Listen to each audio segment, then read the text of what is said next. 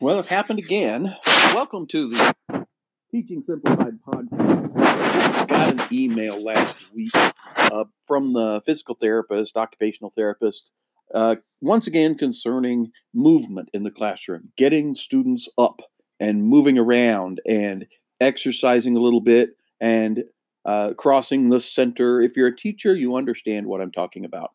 Uh, you've probably had some training in that area or some exposure to some of the research and such in the area of movement and sensory type things. In my classroom, I don't take brain breaks. I know, I know.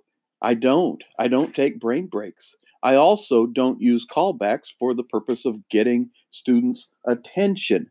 You know, there's a way to embed those brain breaks and callbacks into the lessons that I'm presenting, especially when I'm doing whole group instruction.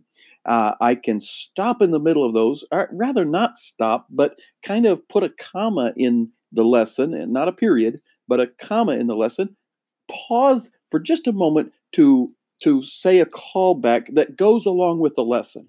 So something like that might include a uh, uh, calling on a student and cheering for that student as they volunteer to come up to the work, uh, as they come come up to the chalkboard or to the whiteboard or to the to the projection screen or whatever it is. That student coming up to the front, and as that student comes up to the front, all the other students may rise and may do some hand gestures and may cheer for that student to encourage him or her to do a good job when he or she gets up in front of them.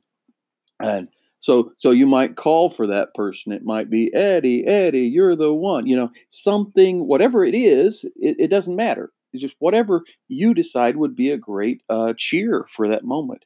Now, in doing that with the hand motions that you've rehearsed and practiced over and over at the beginning of the year, then you have just embedded a brain break into that dead space time when you're waiting for a student to come forward.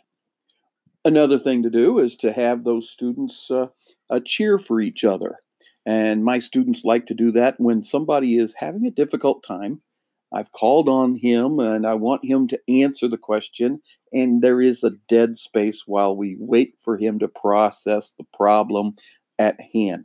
And so uh, my students will initiate that cheer, and it's just applause, just regular applause, clapping the hands for about five seconds and somebody will say hey you can do this or or you got this and they will clap for that student for 5 seconds and within that 5 seconds usually the student has an answer for me and from there i can work out if it's a right answer or a wrong answer whether i need to sustain what's going on or, or continue to teach or or or drag something out of that student that's fine but that's a way to get some movement and some callbacks into the lesson. Not stop in the middle of a lesson to get everybody's attention, but to keep everybody's attention within the lesson. And if I do that often enough, every minute or two or three, just do something every minute or two or three, then that'll keep their attention with me.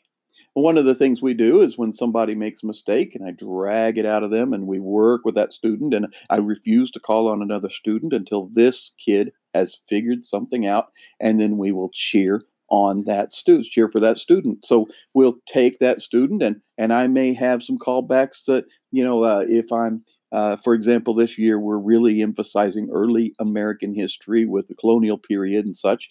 Uh, I may say hip hip, and the class will stand throw their fist in the air and say huzzah, you know, something like that, anything like that. You can find callbacks to use for that kind of thing all over the internet. I'm not going to give you a bunch of those, but I would encourage you to embed them within your lesson. And if you're constantly cheering for those students who have who have worked their fingers to the bone finding the answer to the problem, cheering students who get it and give you a right answer, cheering for students who are volunteering and moving to the front, and moving along with every one of these types of cheers, and you've rehearsed them all so it works for you, then guess what you've done?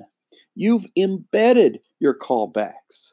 You've embedded your brain breaks. And no longer do you have to stop and say, hey, let's stop. Let's have a brain break.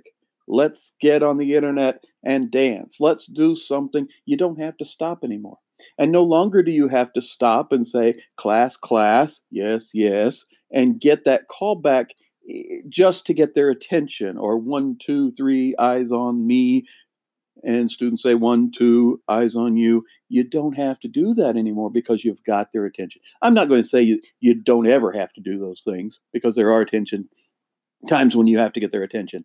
But I would encourage you to try to embed them within your lessons and do them quite often within those lessons until they get natural for you.